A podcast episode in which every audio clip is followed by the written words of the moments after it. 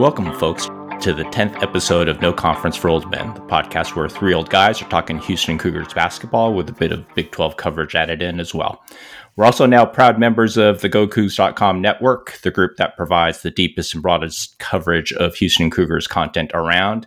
And we're also now done with all non conference games this season and have managed to get through the slate unscathed at least record wise, at 13 and 0. We've unfortunately had a season ending injury to super sixth man Terrance Arceneaux and lingering knee issues with one of our mainstays, J'Wan Roberts.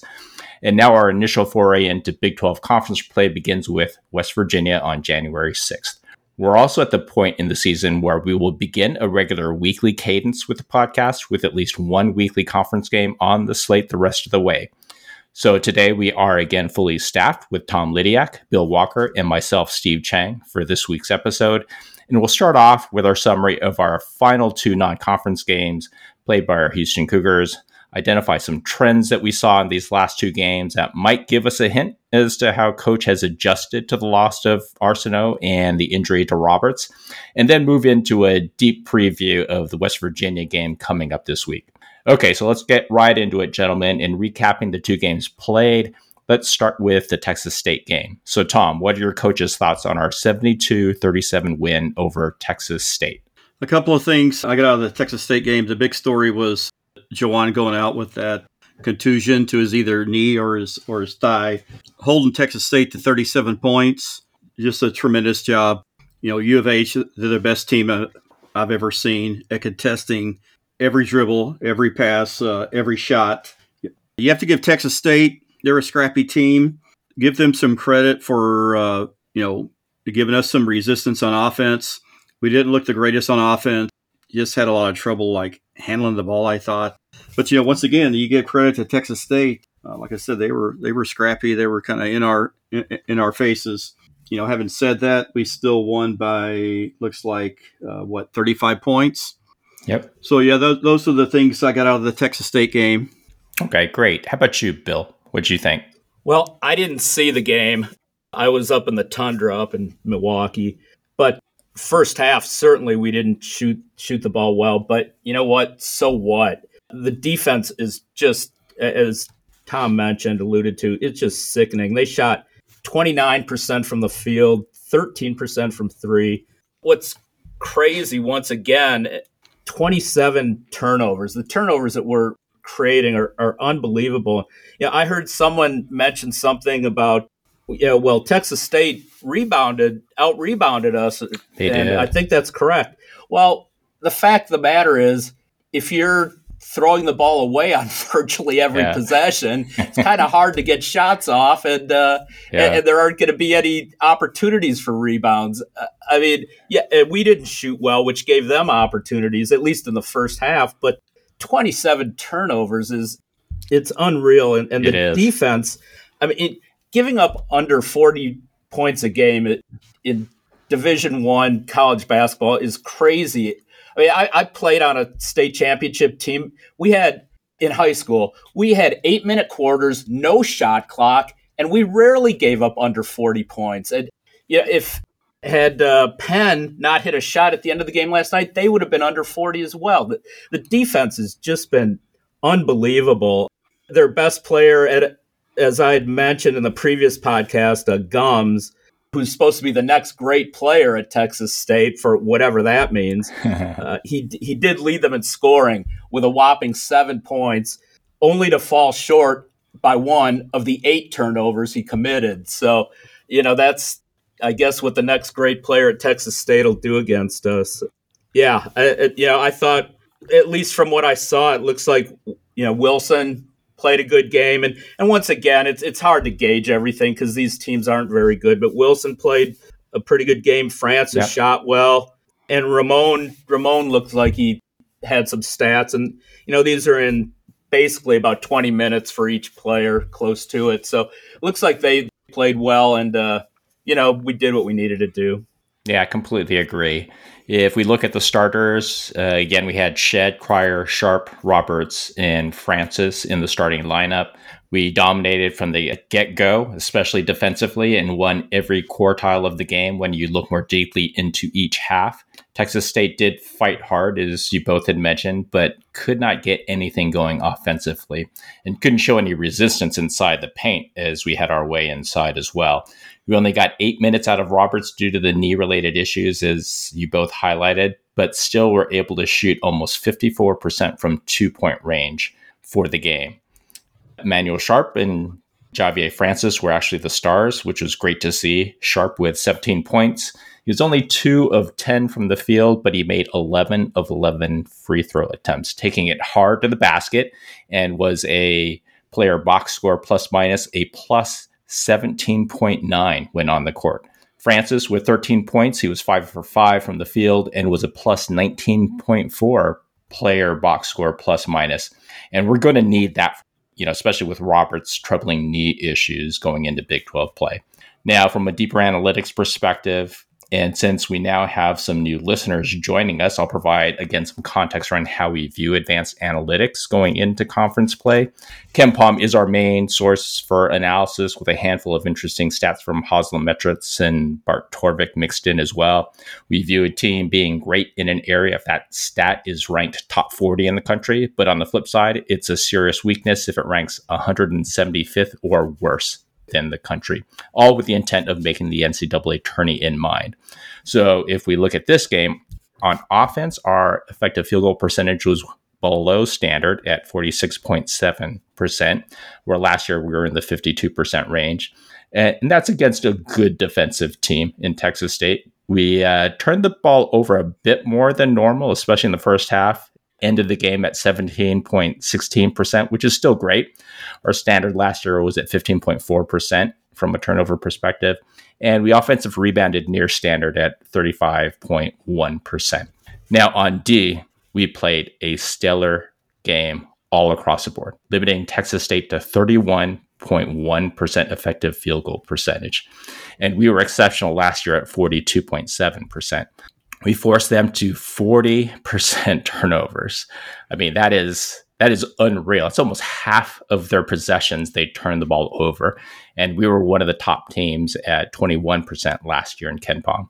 We limited their three point percentage to 13.33% versus our standard of 27.9% last year. And we blocked a staggering almost 27% of their two point shots incredible display of defensive disruption as we get ready for Big 12 play.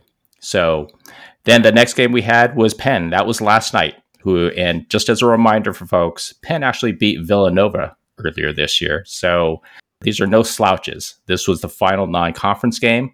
Bill, what are your thoughts on our gutsy 81-42 win against Penn? well, you mentioned Steve that we that Penn beat Villanova. Uh, Penn also was within one possession in the second half at Kentucky before losing exactly, by I think 15. Yes. So they played two good games and, and I actually had because we didn't preview this, I'd actually had several people come up to me and say, "What do you think about the Penn game?" And my response was, "Do not be fooled by the Villanova win or the Kentucky game. Uh, they they shot extremely well in both of those games. Their big guy Spinoza, he, he's not your typical low post player. He gets the ball up around the free throw line, top of the key, and, and he finds their shooters. And they're an extraordinary shooting team. They're a 40% three point yeah. shooting team.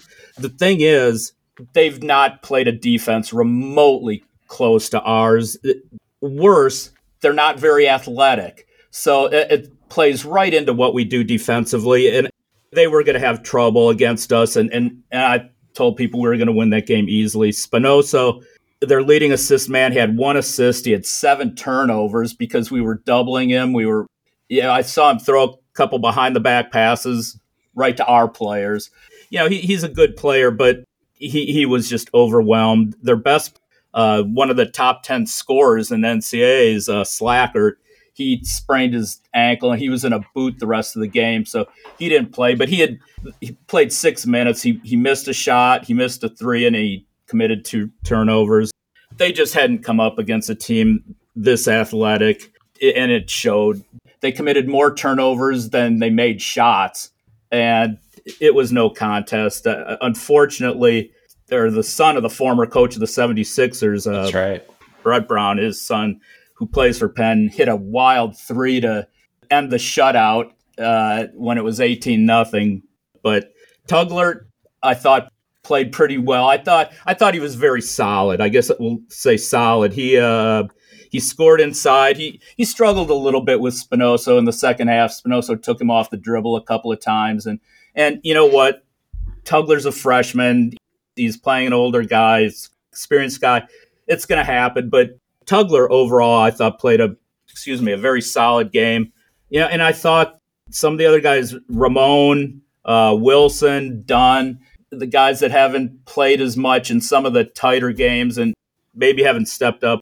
I thought they all played positively. They all played 20 plus minutes. And uh, yep. yeah, I, I, we were just significantly better. Like I said, it, had they not hit a shot right at the end of the game, they would have had 39 points. Once again, not making it to 40, which is which is a huge testament to our defense.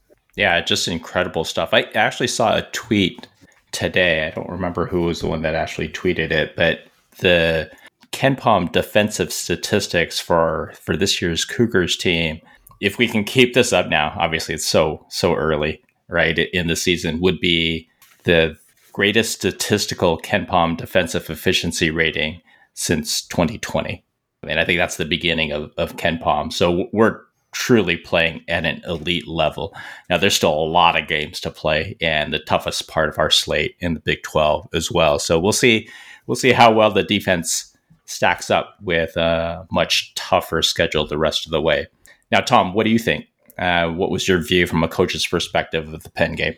Uh, last night, looking at the Penn game, I think the story again is uh, is our defense.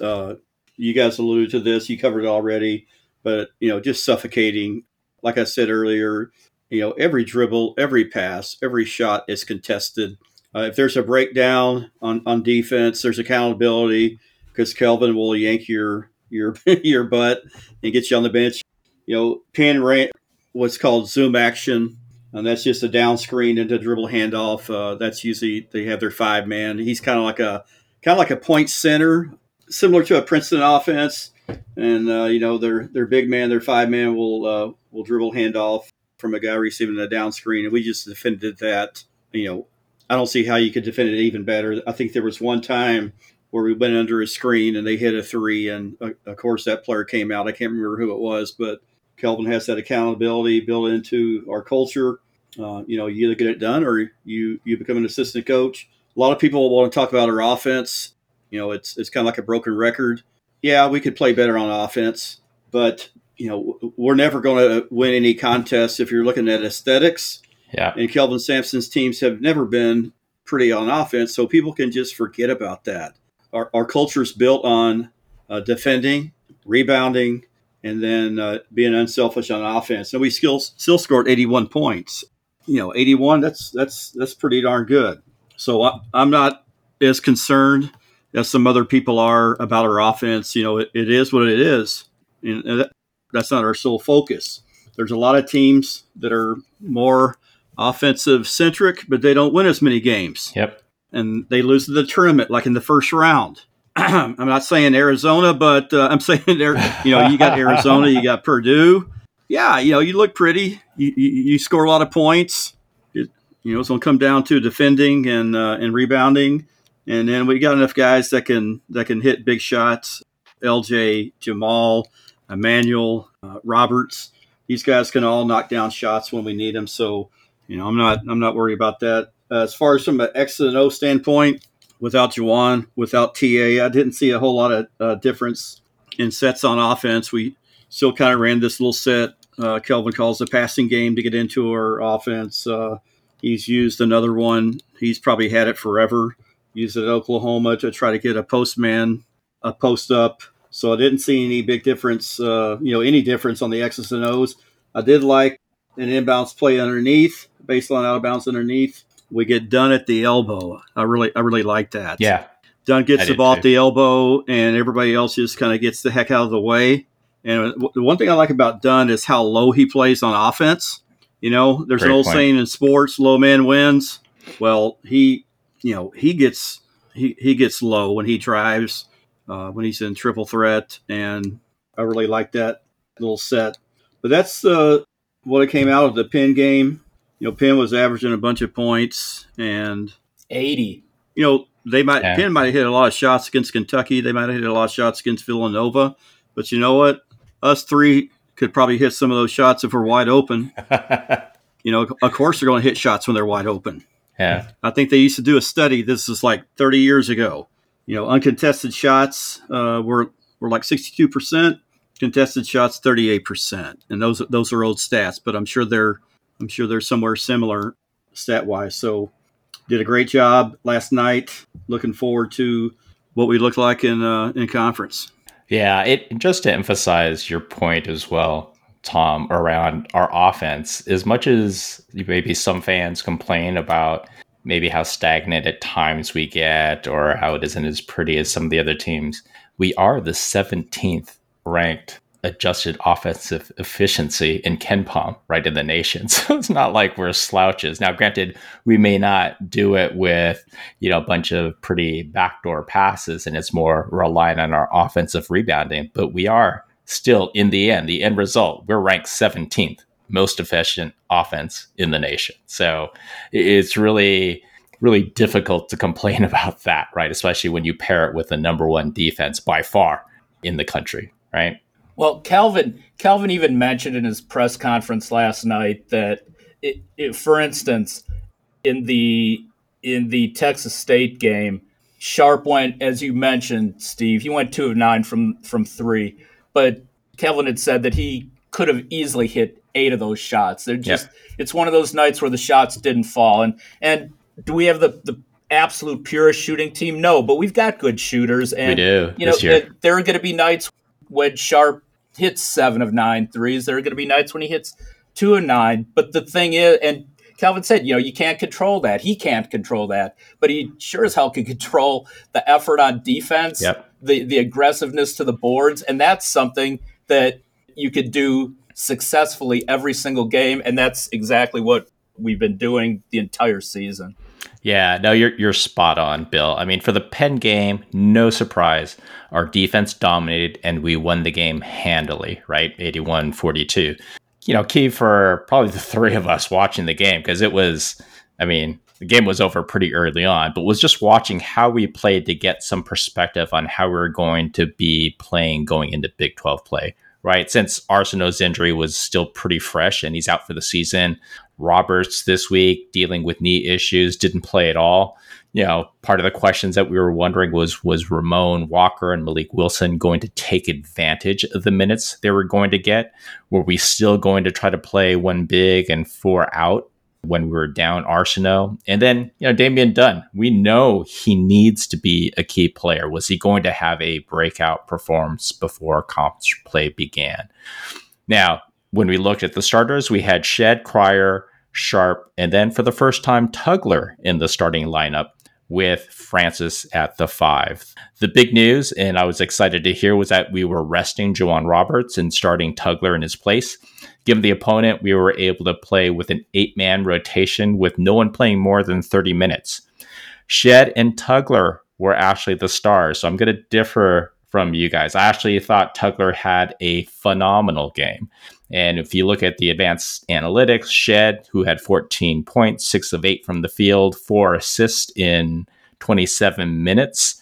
Um, and then when you looked at JoJo, 13 points, five of seven from the field, seven rebounds, two blocks, two steals, and he was not in foul trouble, right? Though Shead was statistically the MVP of the game from an advanced analytics perspective with KenPom, it was a big statement game for Tugler in getting the start. He was very patient, not overwhelmed by his first start as a Cougar, only had two fouls for the course of the game while still being his usual disruptive self on D. Great sign going into Big 12 play. And really, to confirm that assertion that Shead and Tugler were the top two players of the game, Shead was a player box score plus minus 26.8 for the game. And Tugler was a close second at a plus 22.4 player box score plus minus. The next closest guy was Cryer at plus 13. So statistically, when he was on the court, I mean, he was making winning plays. And then when you look at Dunn, the, the guy that we've been really concerned about and wanting to get on the rails, I thought it, it may not have been a breakout game, but also played much better this game and didn't seem as indecisive as in previous games. But he did have 11 points, six rebounds, and three steals in 20 minutes for a very effective stint in the lineup. As you dig into the advanced analytics from KenPom, on offense, our effective field goal percentage played just above standard at 53.8%, protected the ball extremely well at 11.36% turnover rate versus uh, where we're at roughly a little bit over 15% last year. And we offensive rebounded to standard at 45.24%. And that was actually even playing with a very small lineup at times of Shead, Cryer, Sharp, and Wilson, along with Francis at times. That's a tiny lineup around Francis. And yet we were still able to effectively defend an offensive rebound. And to top it off, we shot 43.75% from three using this quick, smaller lineup.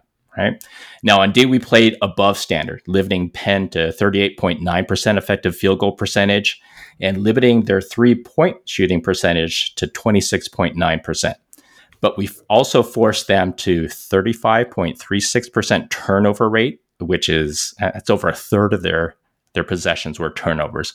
We blocked a staggering 26.3% of their two point shots. So that's over a quarter of their two point shots. And basically, another stellar defensive effort for the number one defensive team in the country heading into conference play.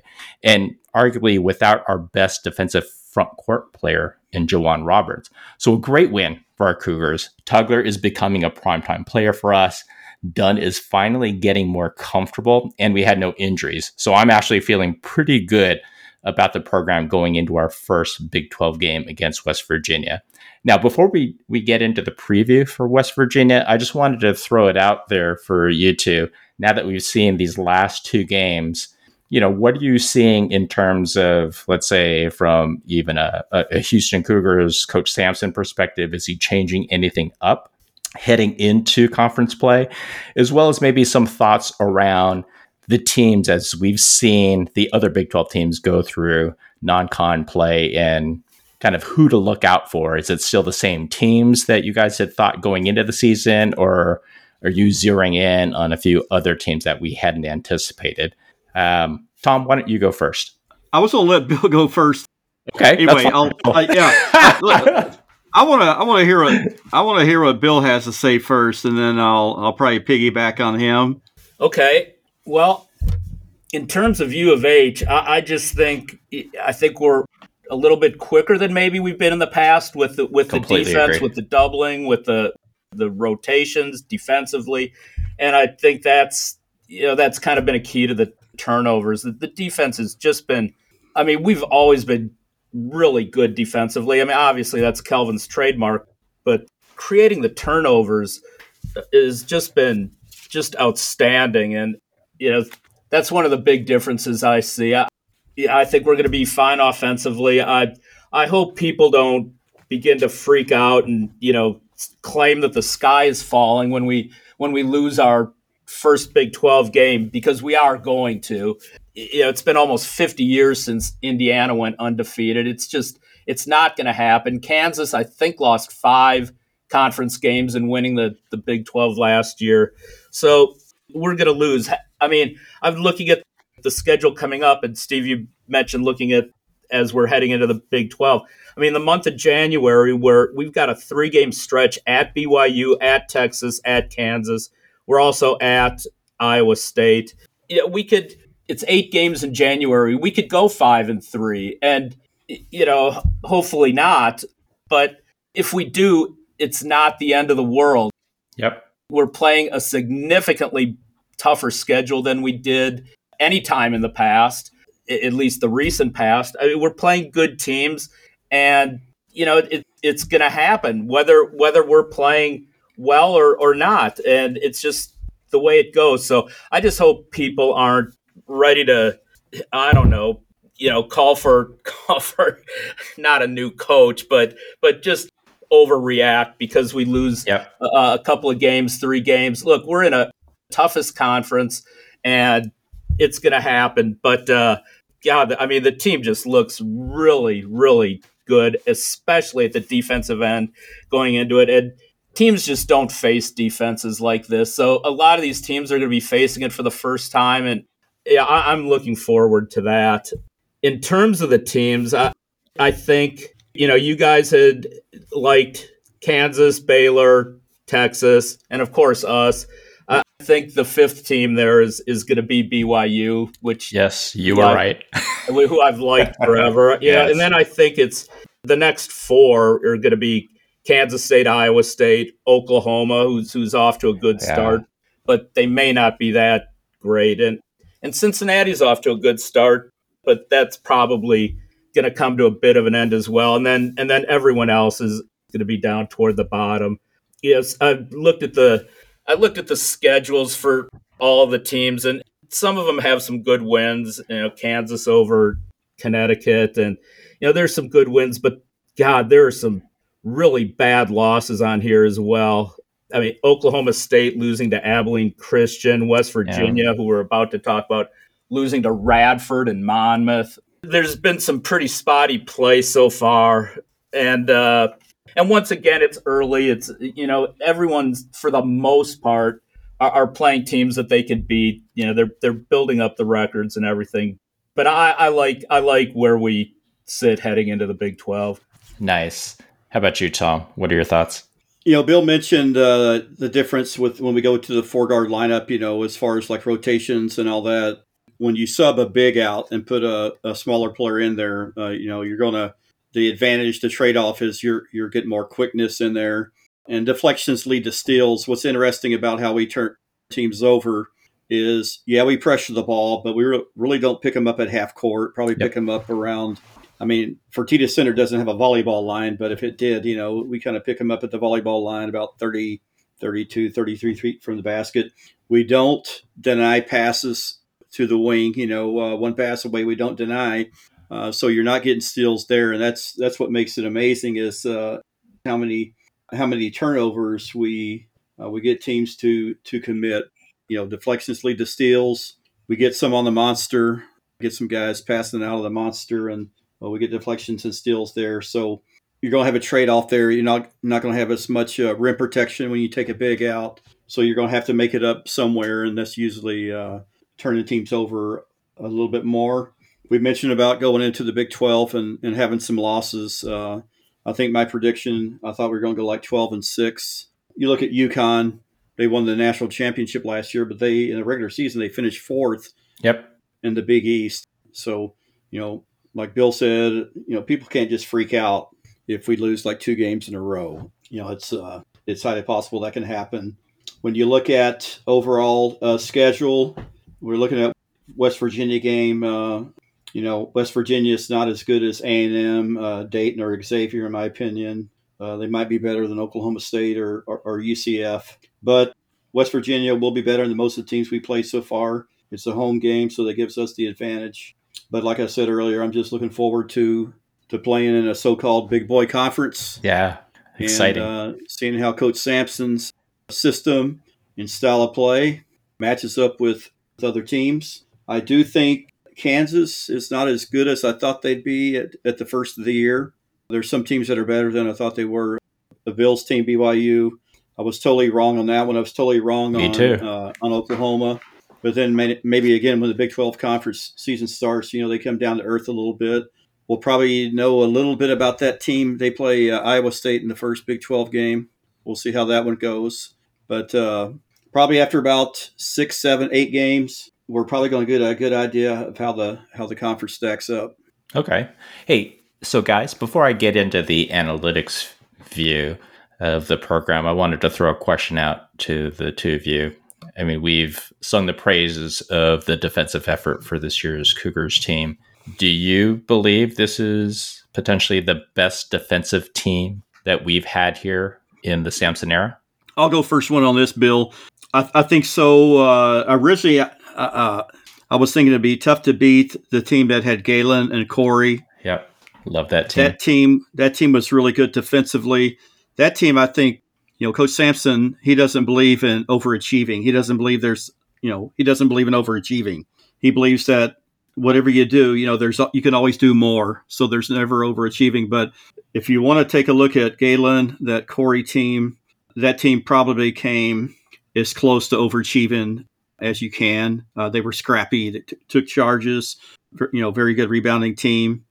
I think this team is is better simply because they we just have I think better players, more yeah. athletic players. So we're we're playing the same scrappy style, but with uh, a little bit quicker players. How about you, Bill? What do you think? I think it's too early to tell. I think once we get got to got to take a stand now. We're into January. No, no almost. I'll, I'll, Come I'll, on. oh, believe me, you know I'll comment on it. You know I'll talk. Uh, but I, th- I, think it's too early. I th- I think we've we, we're pretty athletic on the front line, despite only having three players. So when Tugler comes over to double team, or if or if one of the other bigs comes over to double team Tugler's man, as soon as the ball, assuming it's not a turnover, and so far that's a huge assumption uh, because we do create so many. But uh, but once the ball moves, he moves. I was watching Ja'Vier last night. He he was moving from the yep. double teams well. And granted, it's a little different because it was Spinoza who's out toward the free throw line when he's got the ball. But you know that's even further that they've got to move to to cover somebody else that that may not have been covered or, or move toward the ball. I like I love the movement. I love the movement. I, I think we're transitioning to get to the open players. I saw there were a couple threes and and Sharp Sharp wasn't as quick to them and Kelvin pulled him out and yeah. got on him pretty pretty well last night in the first half. But overall, we we're moving so well. We're not allowing open threes that that I've seen sometime in the past. Think back to the Alabama game last year at Fertitta Center, where they moved the ball well out of out of double teams and hit open players who who were open and hit threes against us when they made that comeback. I, I don't see as much of that this year. I, I, think we're moving well, but once again, the schedule is going to get tougher and it's yep. it, it's going to be a lot more demanding. So that's why I saying the jury's a little bit out on whether this is the best. I think it absolutely could be. Yeah, absolutely. They, they're. I mean, every sign points toward it potentially being the best defense, but it's still early and competition's about to go up. Yeah, no, I'm in complete agreement with you. I think the unknown for us is it's the first time we're playing a Big 12 slate, so we don't know how it's going to hold up. But I'm with you guys as well. Statistically speaking, it's a pretty incredible display in the non conference on the defensive end so far. And Cryer's been a, a pleasant surprise playing hard nosed D at the point of attack along with Shead. So he's really adjusted well. And as you had highlighted, Bill, as well, the movement, the foot movement, especially at our five position, I think is the best that it's been. We've just got longer, better athletes. Even even Tugler as a freshman, I'm amazed at how quickly he recovers. Basically at the top of the key and then moving back to cover his man. He's uh, and with his long arms, it's just been a really nice display. And I think we're only going to get better, quite honestly, as the year goes on. And so you know, looking statistically for this team heading into conference, we're going to continue to play to our culture with heavy emphasis on D and offensive rebounding, like always. Lineup wise, with Arceneaux out, I do expect us to try to at least play a more traditional lineup the rest of the way with two of Roberts, Francis, and Tugler in the lineup, unless we hit foul trouble, where we'll see perhaps Ramon Walker play some small ball four. But the most intriguing lineup that I saw this last game was that four true guards, all six foot two or under, playing with either Francis or Tugler. And especially if we have to play long stretches to manage J'Wan Roberts' minutes, we may be forced to play a bit more of that type of lineup moving forward. We saw a swarming D, great ball movement on O, and obviously great shooting with that lineup. Question is, can we defend against the more skilled, bigger lineups in the Big 12 with four true guards for extended periods of time. I do also expect to see some more consciously getting our bigs involved in some post ups inside to initiate the offense. We saw a little bit of that these last two games as well, with both Ja'Vier and Tugler getting some post ups. And perhaps that's just to, to keep the opposing teams honest. or draw some fouls on other bigs, slowing things down a bit since we're uh, uh, a little bit thinner on the bench and open things up a bit more for our shooters. Kind of like how we played after injuries ravaged our team two seasons ago, and, and we got you know Josh Carlton more looks inside. So we'll see because uh, the the real bullets start flying this coming week with West Virginia on the slate. So now let's get into the game preview for the West Virginia UH game. Tom, what do you think from a coach's perspective? Uh, like I said earlier, you know, you look at West Virginia, probably not as good as A and M, Dayton, or Xavier. I can't remember if we were talking about this before we started recording, but uh, you know, Josh Eilert, he's been an assistant for uh, Bob Huggins for I don't know how many years. He's a first-time head coach, so you know, you just assume that he's gonna he's gonna do what uh, Coach Huggins did. Uh, Coach Huggins, you know, was always wanted to be a tough team, tough mentally, tough physically.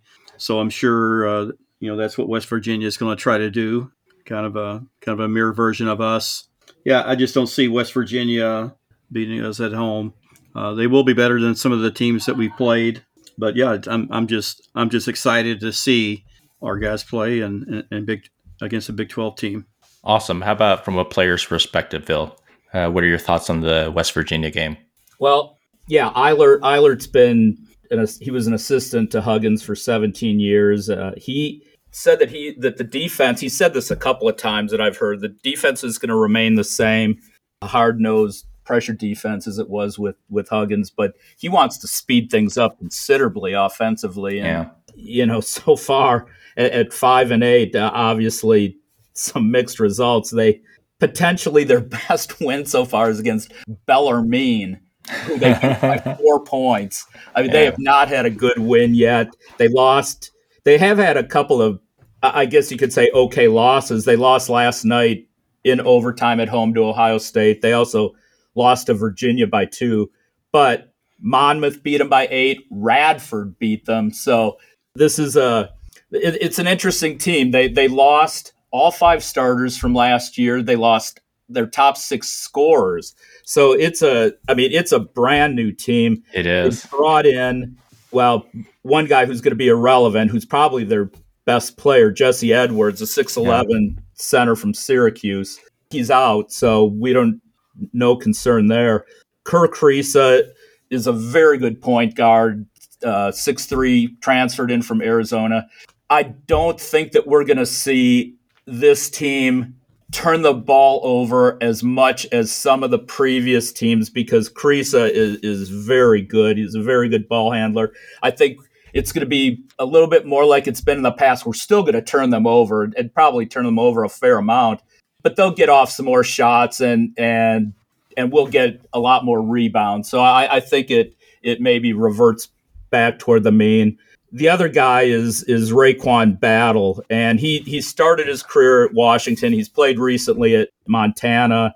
Uh, he's a six-five two guard. He's led him in scoring the last three games. He's a scorer, and uh, and he's a good player. So we'll you know we'll see what happens there. As I mentioned offline, Eilert said that he ex- fully expected a a top half Big 12 finish this year.